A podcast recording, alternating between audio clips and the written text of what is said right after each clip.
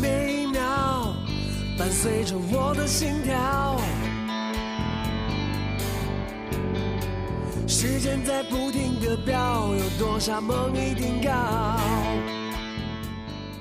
我是张瑞，欢迎各位。另外，喜马拉雅的听说事儿吧是我们另外的一个音频分享的平台。周一回头看，我们要看的是什么？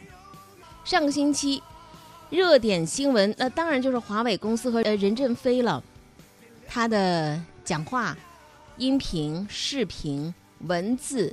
在媒体争相报道的同时呢，也让我们看到了一位企业家，他的企业家的精神的内核到底应该是什么啊？那么近日，华为公司也成了中美贸易战漩涡当中的一个中心。对于一家依赖全球市场的高科技公司来讲，遭受美国最严厉的封杀，无疑是不可承受之重。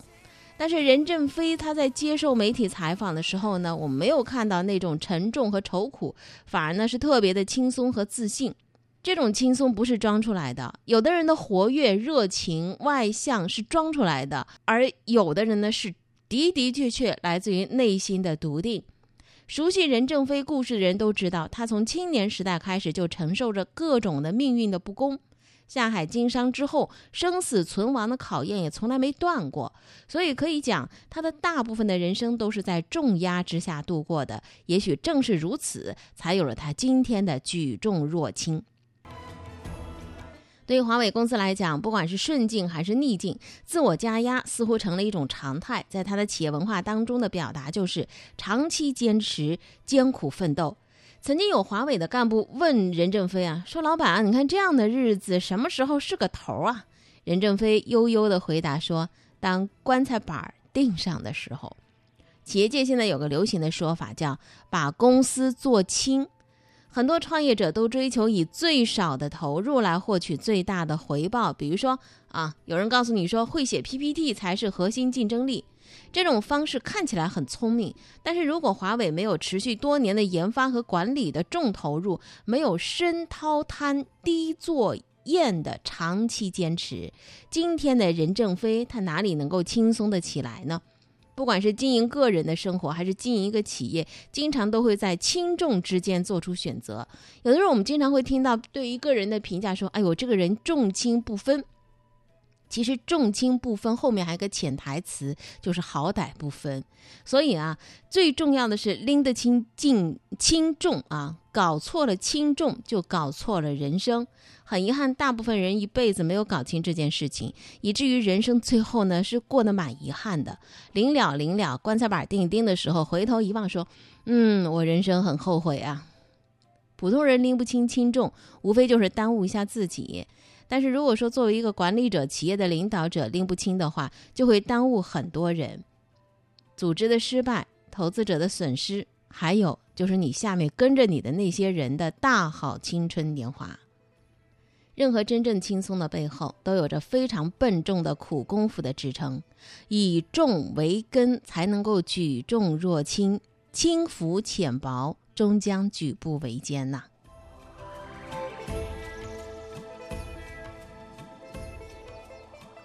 曾国藩呢非常善于识人用人，但他是怎么去判断一个人的潜力的呢？呃，他总结过四种贵相啊。他说：端庄厚重、谦卑含容、事有归着、心存济物。这样的贵相是爹妈给不了的，它真的是一种气质，是一个人在日常生活当中对于轻重静躁选择的沉淀。周一回头看，比如说上个星期还有一个人物啊，就是茅台的原董事长袁仁国被双开，大搞权色钱色的交易，而且在这个公告当中啊，措辞还真的是蛮严厉的。那么袁仁国呢，一九五六年十月生，是贵州仁怀人，七四年四月参加工作，从九零年开始呢，就是。呃，在贵州茅台厂呢，担任了这个领管理的和领导的一些岗位的职责，在二零一八年的五月份就不再担任贵州茅台厂的董事长，二零一九年的五月被免去了贵州省政协经济委员会副主任的职务，撤销了政协委员的资格。那么上个星期我们是看到了被双开啊被逮捕的这样一个信息。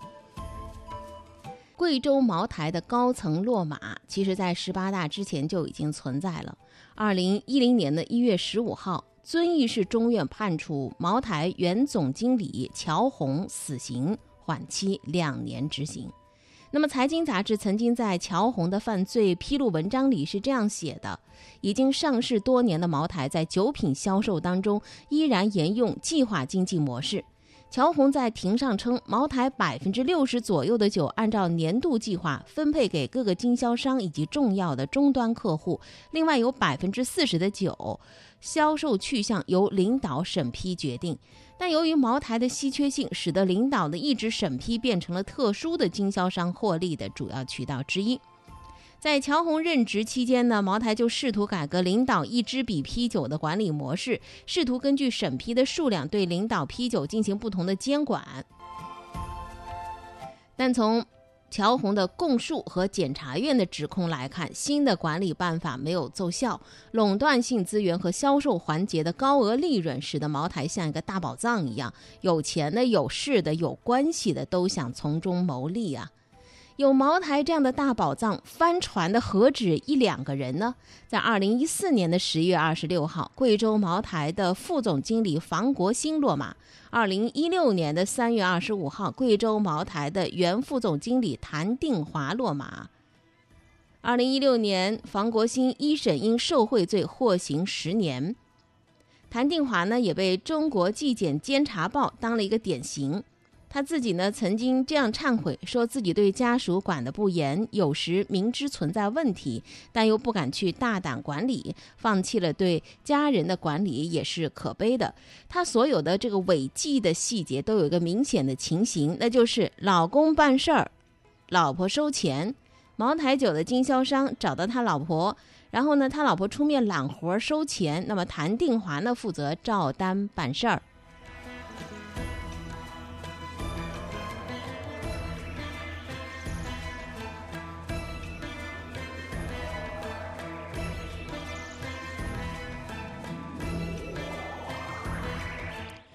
比如说上个星期，齐齐哈尔市委原书记杨信家庭财产以及支出高达 三点零三亿元，杨信获刑十五年。这个 三点零三亿元其中包括价值九千多万元从北京到三亚的房产有多少呢？四十六套，六千一百四十八万余元的巨额财产不能够说明来源。中国裁判文书网日前公布杨信的刑事一审判决书，披露了上述的细节。杨信是在退休两年多之后被查的，他的受贿时间跨度长达十八年，受贿对象大多是企业负责人。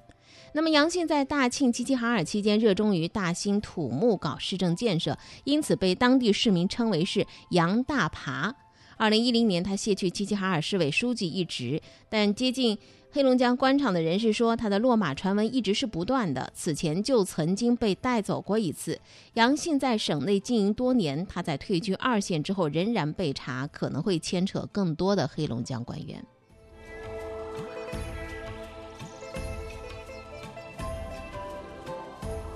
来自上周的澎湃新闻的一个新闻热点，说到了河南平顶山市宝丰县的一个干部在退休十多年之后被查，这个人走茶不凉啊，新增一家呃一个案例。这是来自清风平顶山的微信公众号上个星期披露的消息，是对县的原计划委员会的主任李炳耀的严重违纪违法问题进行了立案审查调查。经查呢，李炳耀利用职务便利侵吞国有资产，涉嫌贪污犯罪。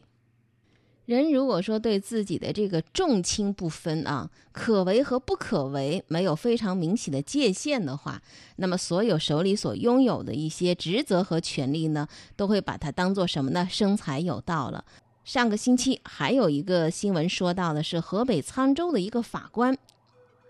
这位法官够可以的啊，给他三千块钱，他也可以撤销失信名单；向律师索要两万元的招待费用，二十万元可以修改民事调解书。这些听起来像小说当中的桥段，出现在河北省武强县人民法院近日公布的一则刑事判决书当中。被告人的名字叫李国忠，曾经是河北省沧州市中级法院的副处级审判员，执行二庭的庭长。二零一三年到二零一八年间，他利用职务上的便利，在案件执行、协调等方面索取和收受四百多万的财物，数额特别巨大。法院一审判决他犯受贿罪，判处有期徒刑六年，处罚金五十万元。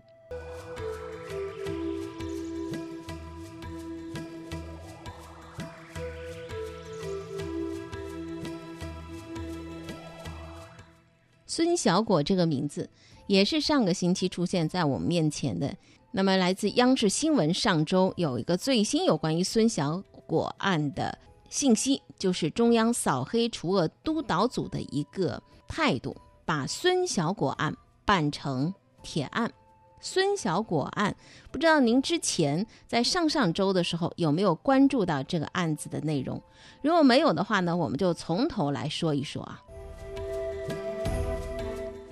也不知道是谁把南方周末的一篇报道发到了朋友圈，点开看了之后呢，真的内心好像跑过了千万头神兽一样。这么离奇的故事似乎只能够发生在现实生活当中，小说家坐在书斋里头也编不出来。故事的主人公就叫孙小果，云南昆明人。一九九四年呢，身为武警学校学生的孙小果伙同无业人员在昆明街道上劫持了两位女青年，并且实施了轮奸。案发之后，因为篡改了年龄，孙小果被从轻发落，只判了三年有期徒刑。就是这样子，人家也并没有坐牢，刑期还没有结束，他貌似已经当上了昆明的黑老大，敲诈、强奸、故意伤害、寻衅滋事，堪称是无恶不作。一九九七年，在对一个姑娘实施了惨无人道的侮辱和殴打之后，开着警车在夜店寻欢的孙小果再一次被抓了进去。办案的警官说了一句话，说我干公安工作这么多年，我从来没有见过如此残暴的刑事案件。那么这一次因为媒体的介入，孙小果看上去好像用光了他的运气一样，最终呢是数罪并罚，并且判处死刑。故事结束了吗？没有，孙小果没有被执行死刑，反而在监狱里头发明了一种什么窨井盖，获得了火箭般的减刑，服刑可能还不到十年，他又重新回到了江湖，改名换姓，成了多家公司的大李总。在媒体报道当中，这位大李总啊，衣着光鲜，人家还开了什么自媒体的号啊，经常看到他左右簇拥，一副商界成功人士的模样。直到今年春天，一股猝不及防的风暴吹到了昆明，孙小果再次人间蒸发。当官媒发布消息说昆明打掉了孙小果、涂丽君等一批有影响的涉黑涉恶的犯罪团伙，人们恍然惊觉，哇，那个昆明恶霸竟然还活着，而且活了这么久，而且还洗得这么白。据说当初报道这个新闻的记者得知消息之后，汗毛都竖起来了。生活太魔幻，想象力就会不够用。虽然多家媒体都开始起底孙小果，但是还是没有拼凑起这个小霸王起死回生的全貌。在面临法网制裁的时候，他好像自带复活光环，他可以改年龄、改姓名，在狱中发明创造，保外就医、监外执行更是不在话下。他怎么这么大的能量？那么已经知道的事实是，孙小果的母亲和继父都在昆明公安系统工作，他的继父还曾经担任某分局副局长。但是当地政法人士认为，仅仅依靠这两个人的职务能量，似乎还不足以让孙小果那么愉快地脱罪。在南方周末近日的报道当中，有这么一段耐人寻味的话。在二十多年前的采访中，曾有多个信源告诉记者，孙小果的背景是其当大官的生父，但是孙的生父从未直接出面干预过办案。事出反常必有妖啊！这里不妨我们来说个两个令人印象深刻的细节。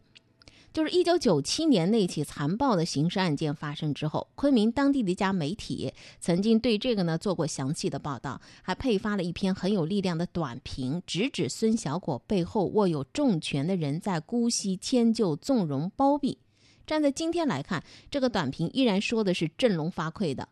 虽然不知道作者是谁，但是呢，我们依然要敬重作者的这种短评的言论。不过戏剧性的是什么呢？仅仅二十天之后，这个报纸就在头版位置发表了孙小果父母访谈录，感叹于可怜天下父母心。能够让一家报纸贴出自己的脸，啪啪的打，绝对不是一般人可以办到的。一九九八年的年初，当地政法机关迫于办案压力，主动把消息透露给了南方周末的记者。报道刊发之后，多位时任中央领导和云南省委领导都做了批示，要求严查此案。按说事情到这个份上，孙小果应该伏法了吧，但人家照样是金蝉脱壳。如果没有一点特殊的背景，全游的编剧恐怕都不敢这么写。那么关于他的家庭背景有很多的消息和传言，但都没有得到权威信源的确认。从媒体报道来看，昆明乃至云南有多名政法系统官员被调查，很可能和孙小果这个案子有关系。这里不能不提的是什么呢？即使在二十年前，昆明也是有很多体制内的健康力量，他们确实想把孙小果拿下，但是无奈有心杀贼，无力回天。值得庆幸的是，现在不一样了。当初怎么也推不动的案件，现在不费吹灰之力就搞定了。相信再也不会有人敢于临时改戏了，因为他们自己已经自身难保。扫黑必打伞已经成为当下的一条铁律。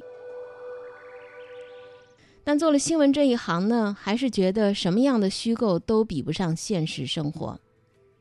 既坚硬又缥缈，既朴素又诡谲。平静的叙事之下，暗含着壮丽的波涛。虽然有无数离奇的反转，但仍然会回到沧桑正道。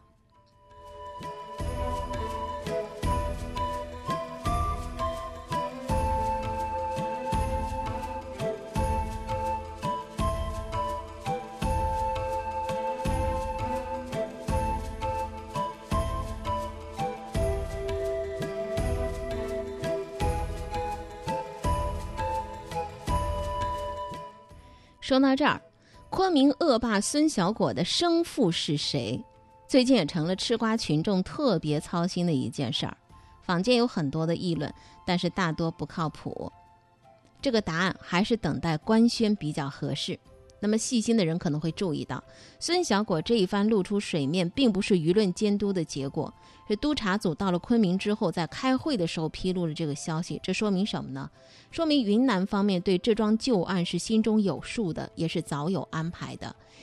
结合扫黑除恶的大形势看，曾经笼罩在孙小果头上的复活光环多半已经是消散了，这个案子被办成铁案几乎没有疑问。他当初如何减刑，如何脱罪的细节，想必也会查个水落石出。所以真的没必要过于特别着急，更不要被不实的传言牵着鼻子走。聆听那些细微的声音，汇聚那些柔弱的能量。每一个故事都是开端，而不是结束。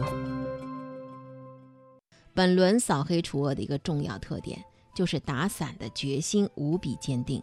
不仅要打官伞，还要打井伞，连庸伞也是难逃问责的。孤立的看待某个事件，你难免就会纠结，但是如果你能够从更多的新闻线索当中去把握时代走向，去理解所发生的一切究竟意味着什么，就不难做出更准确的判断。今年这个反腐态势的另外一个特点啊，主动投案的人似乎多了起来，而且级别相当高，好像约好了一样。秦光荣、刘士宇先后脚主动投案了。秦光荣曾经是两届中央委员、云南省委原书记，刘士宇是十九届中央委员，曾经担任过证监会主席。